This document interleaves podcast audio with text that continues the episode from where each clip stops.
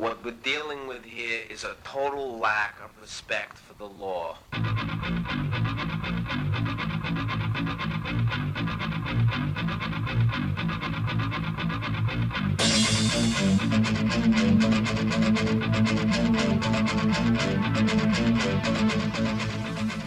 You're listening to Done by Law. Brought to you by the Federation of Community Legal Centres.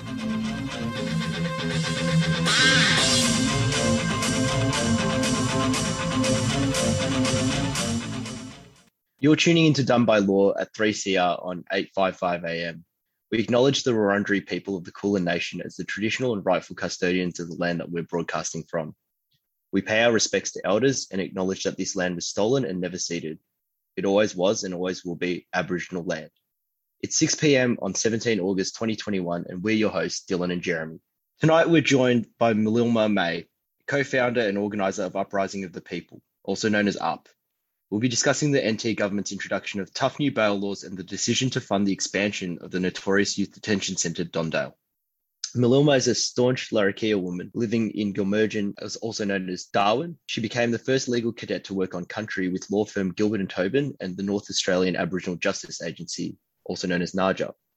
She's provided legal education across the NT and specifically in Dondale. Mililma is a co-founder of Uprising of the People with her cousin Shana, a Darwin-based grassroots organisation that leads protests, empowers the community, and stands up against injustices in the NT. Listeners will remember the shocking and horrific images of Dylan Voller hooded in a chair, uh, which was exposed by the Four Corners investigation in into Don Dale Youth Detention Centre in Darwin in 2017.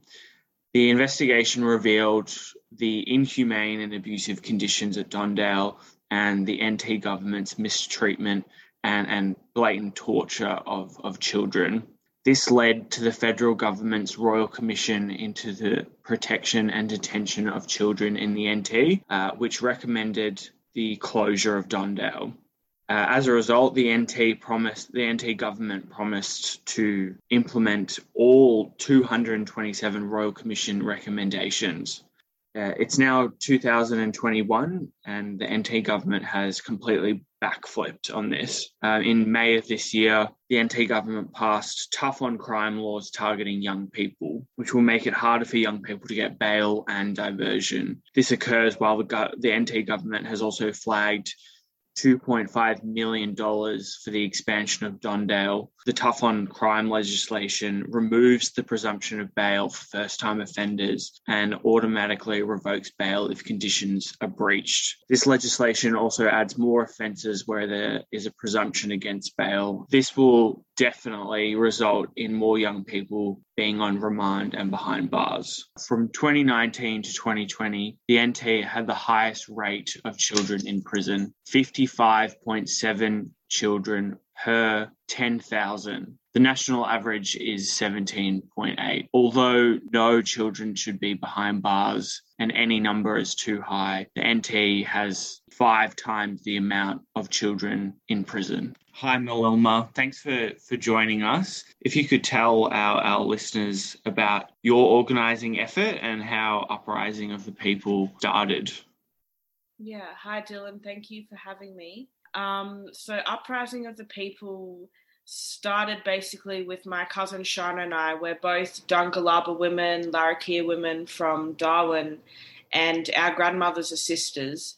Um, we, after the death of Kumanjayi Walker and Yuendumu in 2019, uh, we felt compelled and sort of looked around and said, why isn't there any action happening in Darwin? And so we organised a protest in response to that incident. And from there, realized that there was a need for people to sort of take a leadership role in our community and to help organize the people and to help guide the people. So we initially started up as Black Women for Justice in June of 2020, where we led the Black Lives Matter protests. And from there, we just started off with a Facebook page and an Instagram page. And that has developed into um, a staunch beast of its own, which we now have Uprising of the People, also known as UP, as you've said.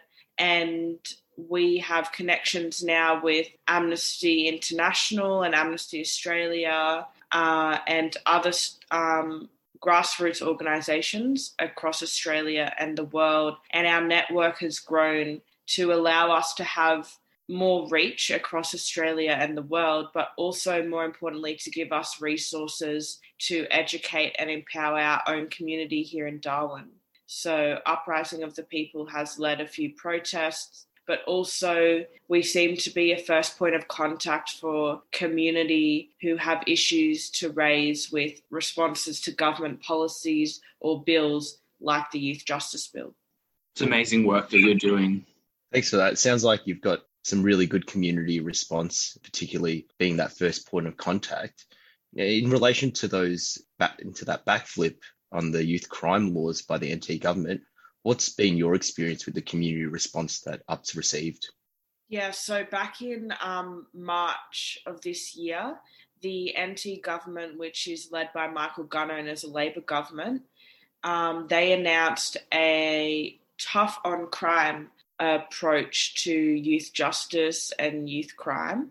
And these laws, or the bills at the time, but they've now become law, uh, proposed uh, the use of more police powers, so more ankle monitors allowed on kids. So now police can place ankle monitors on children when ordinarily the judge only had the power to do that kids can now be breath tested and it doesn't really matter if there's a support person around. It says by law that they're meant to have a support person around in order to be tested, but that if the police make reasonable attempts to reach a support person and they can't contact one, then they're allowed to proceed with the breath testing. So that relies on the discretion of police officers, again, giving them more power.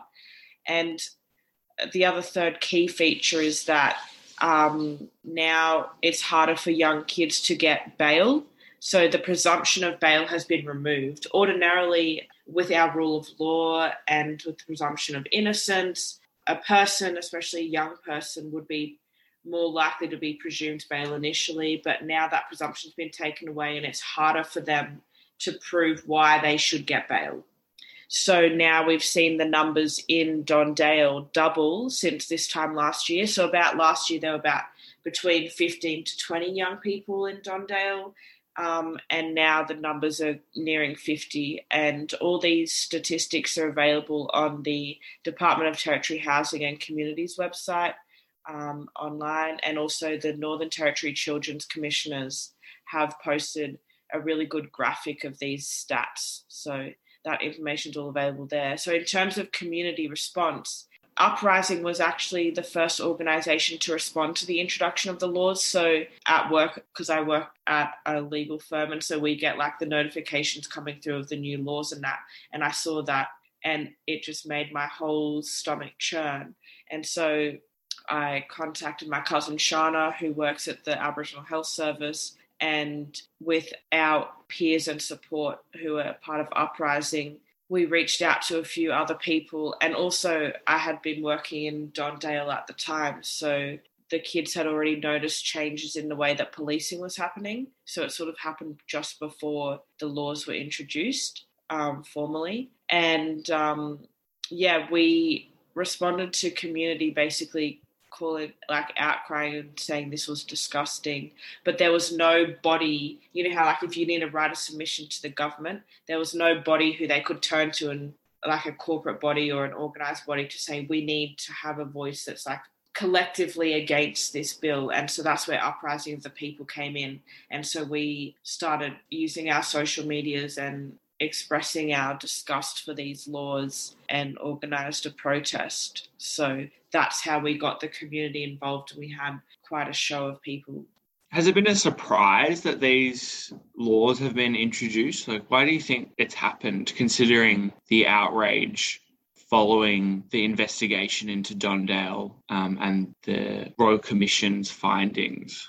I think there are sort of, in my mind, when you ask that question two ways to answer it. The first is like my legal student social hat which says that everything sort of comes in cycles and since the royal commission where there was this huge outcry especially by the gunner government who is the people in power who have then created this law um, but the history of politics in the Northern Territory is that we had 40 years of CLP, which is Country Liberal Party rule. And country liberals are neck level, like are even more right wing than perhaps they're definitely not middle right. And so when you have 40 years of power of conservative government and then you bring in a centre left government, that responds really swiftly to the Four Corners report and um, the federal government's introduction of the Royal Commission, then you also then face a backlash of all the people who had previously voted for CLP for 40 years thinking, oh my gosh, this government is doing too much. They're too progressive, or, you know, that internal fear of too much change, which is all a result of racism and sexism and homophobia and everything you name it that's at the crux of it so when you have that 40 years and then bring in this um, centre left naturally there's going to be a push back on fear of evolving policies so i can see macro level how that has resulted in this now tough on crime approach which is the third major time in the history of the nt in the recent history of the NT that the government has done this. So the earlier time was in the early 2000s. They did a tough on crime push, which led to all the numbers in Don Dale and led to all the incidents we saw in the um, Royal Commission in the Four Corners report. So there's a cycle here that's happening. And so then my other hat, which is just me, myself, like no filter, is just like the NT's racist. We live in an archaic jurisdiction our politicians just uh, have a colonized mindset of punitive measures and wanting to continue the genocide of my people. And in terms of the shock and surprise, definitely, I think it's always shocking when you see that people are continuing child abuse and humanitarian violations. But in terms of what it's like on the ground in the NT, it's not that shocking. And the response by the government basically echoes the broader situation of citizens and education that really pushes really racist regimes. So it wasn't shocking, but it was definitely heartbreaking. And these laws are aggressive and go back. The Michael Gunner's government are going back exactly on what they've said. And I just want to point out that this bill that's passed and these laws that are passed was bipartisan support. So when I'm calling out the Gunner government, CLP's in that as well. Like it's not, I'm not saying in any way that the Liberal government is better. Yeah, it's a, I suppose something similar happened in Victoria when the Labor Party um, came to power a few years ago. There was, they didn't want to seem weak on crime as well. Like they won huge, a huge amount of seats, but they also were worried, I think, about that backlash of losing votes. So they've also um, introduced um, and have tried to appear tougher on crime as well, which is yeah, absolutely. There's um, there's always been some kind of large incident, a knee-jerk reaction, an inheritance from a previous government, and it just creates a bit of a cycle. And it sounds like a similar thing is happening up north as well. Now, Aboriginal children are obviously massively overrepresented in prison populations across every jurisdiction around Australia it's pretty clear that these laws are going to disproportionately affect Aboriginal young people in prison and those who are entrenched in the criminal justice system. With your two roles and your two hats and and that kind of perspective, are these laws a result of straight up colonialism and racism, or is there perhaps something else underlying there as well? That's a really great question. I also want to say that I checked the statistics last week, and the latest results of and that's on that Department of Housing website or Territory Families website. And as of the 27th of July, all the young people in Don Dale were Aboriginal or Torres Strait Islander and or Torres Strait Islander. Um, so our children are disproportionately affected by these laws and policies. It is straight up colonialism and genocide when we think of the evolution of the Western law.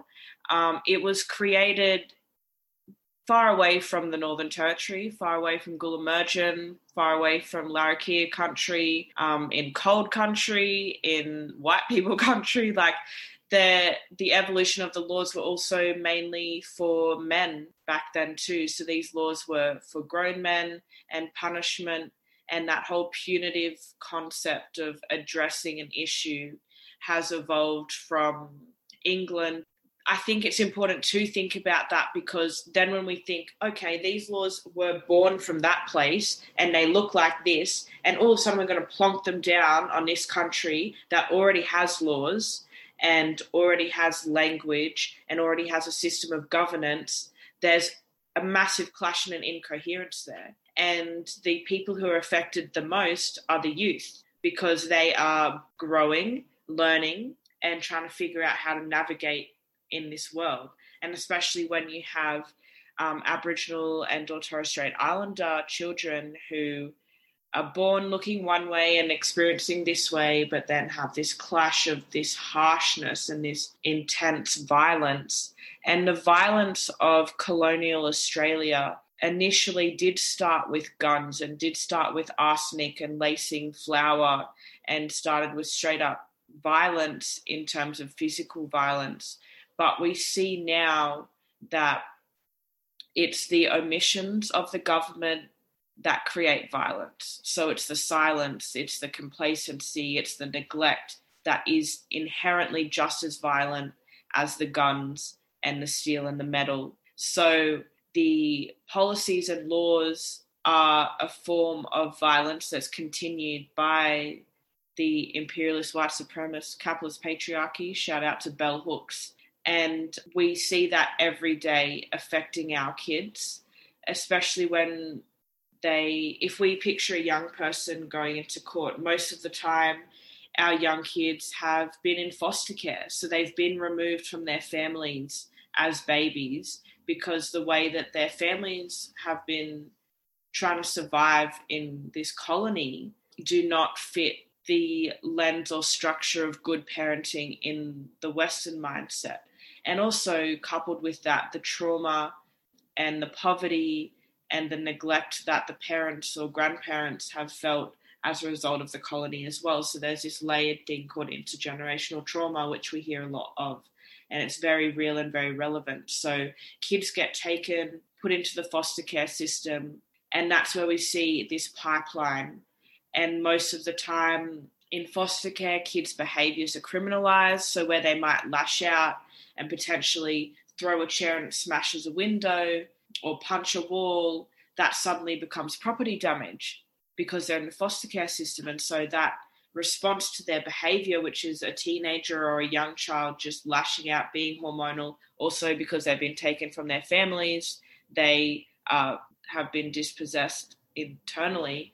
And so they're lashing out because of their trauma. That behavior then becomes criminalized. And so they're introduced to the criminal justice system from such a young age. And in the NT, our age of criminal responsibility is 10. So we have primary school age children who are whose behaviours have been criminalised, and that's their portal straight into Don Dale, into the youth justice system in the Northern Territory. So the layers and the effect of violence of the colony that manifests itself in so many different ways, whether it be from actual actions by the police to omissions by the government or strategic policy and law by the government. 100% it's the colony, it's white supremacy, it's racism.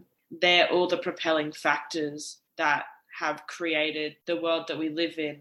But the the little glimmers of hope that shine through are decolonizing and like having this mindset of how can we undo this and like where how can we do this better and that's when we turn back to looking at the first people here, the First Nations people, the Indigenous people.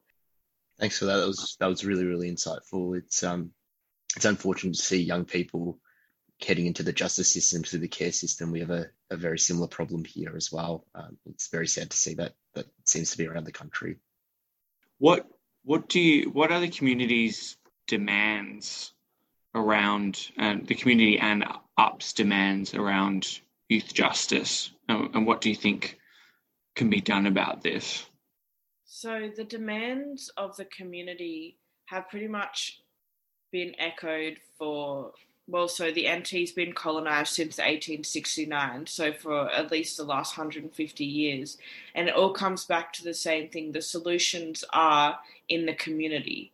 And what it means is that, especially in the NT, um, because of this uh, extreme resistance of all Aboriginal and Torres Strait Islander people further down south, that delayed the colonisation of my country up here. And so we still have a lot of our laws, a lot of our kinship systems um, that are living and continued and practiced as they were 60,000 years ago. So, where in other places, like my country, Darwin, I do not have the same songlines or laws because they were taken from me by white people. And so, our laws and customs have evolved into a modern and contemporary way, which is just as valid as our ancient um, practices of law. But in a lot of parts of the NT, Aboriginal laws, a are practiced and continue to this day. And part of the solution is interweaving the concepts and laws of Aboriginal laws into the criminal justice system. And so, what that might look like is, first of all, programs like youth diversion. Youth diversion works. A lot of our young people if supported appropriately and put back on their communities and given time to spend on country and with their elders and following their law and going through ceremony, we see the recidivism rates completely decline. So, development of youth diversion programs is absolutely paramount to preventing our children from being incarcerated. And so youth diversion is like the white man's term, right? Like, but really what that looks like is rather than a child going to jail or even going to court, we don't even want to really introduce them into that setting because they then, if they experience that too much, become institutionalized and they think that's normal and they think it's okay to have an ankle monitor on and it's okay to have constant surveillance by the police and it's okay to constantly be monitoring your actions to see if they're legal or not. So we want to prevent the child's exposure to the criminal justice system, which is where youth diversion comes in. And so, yes, the police have identified an incident has occurred or made it's alleged to have occurred. So then, what can the community do? And we have community members all across the NT who have solutions and who know what works for their kids. So across the NT, what works for people in Larrakia country is not going to work for the same kids on Kanurikan country or on Tiwi or out at Yongle. Like that, it comes down to okay, we have a system where we have this young Tiwi boy. Let us get in contact with his community and his family and to the youth centers over there and be like, okay, what are we going to do? Whereas that negotiation and communication with the community is not even happening. Um, and that's where we can start developing policies within our own workplaces and within our own spaces to be like, okay, how can we actually involve the voices of our communities and how can it be specifically tailored from the community? And this is where, for any non Indigenous people listening, you don't have the answers for this. This is actually not up to you to decide, but it's simply for you to step back and be like, hold on a second there's probably an Aboriginal person who can do exactly what I'm doing, and it's actually more appropriate for them to do this role. I'm going to call on them, pay them to do the work, and then they can be involved in their child's journey. And um, so it's not about non Indigenous people thinking of the solutions, it's literally about you guys like stepping back and being like, okay, there's other people here that can do this and who are more appropriate to do this. So that's where youth diversion and community consultation are the key ways.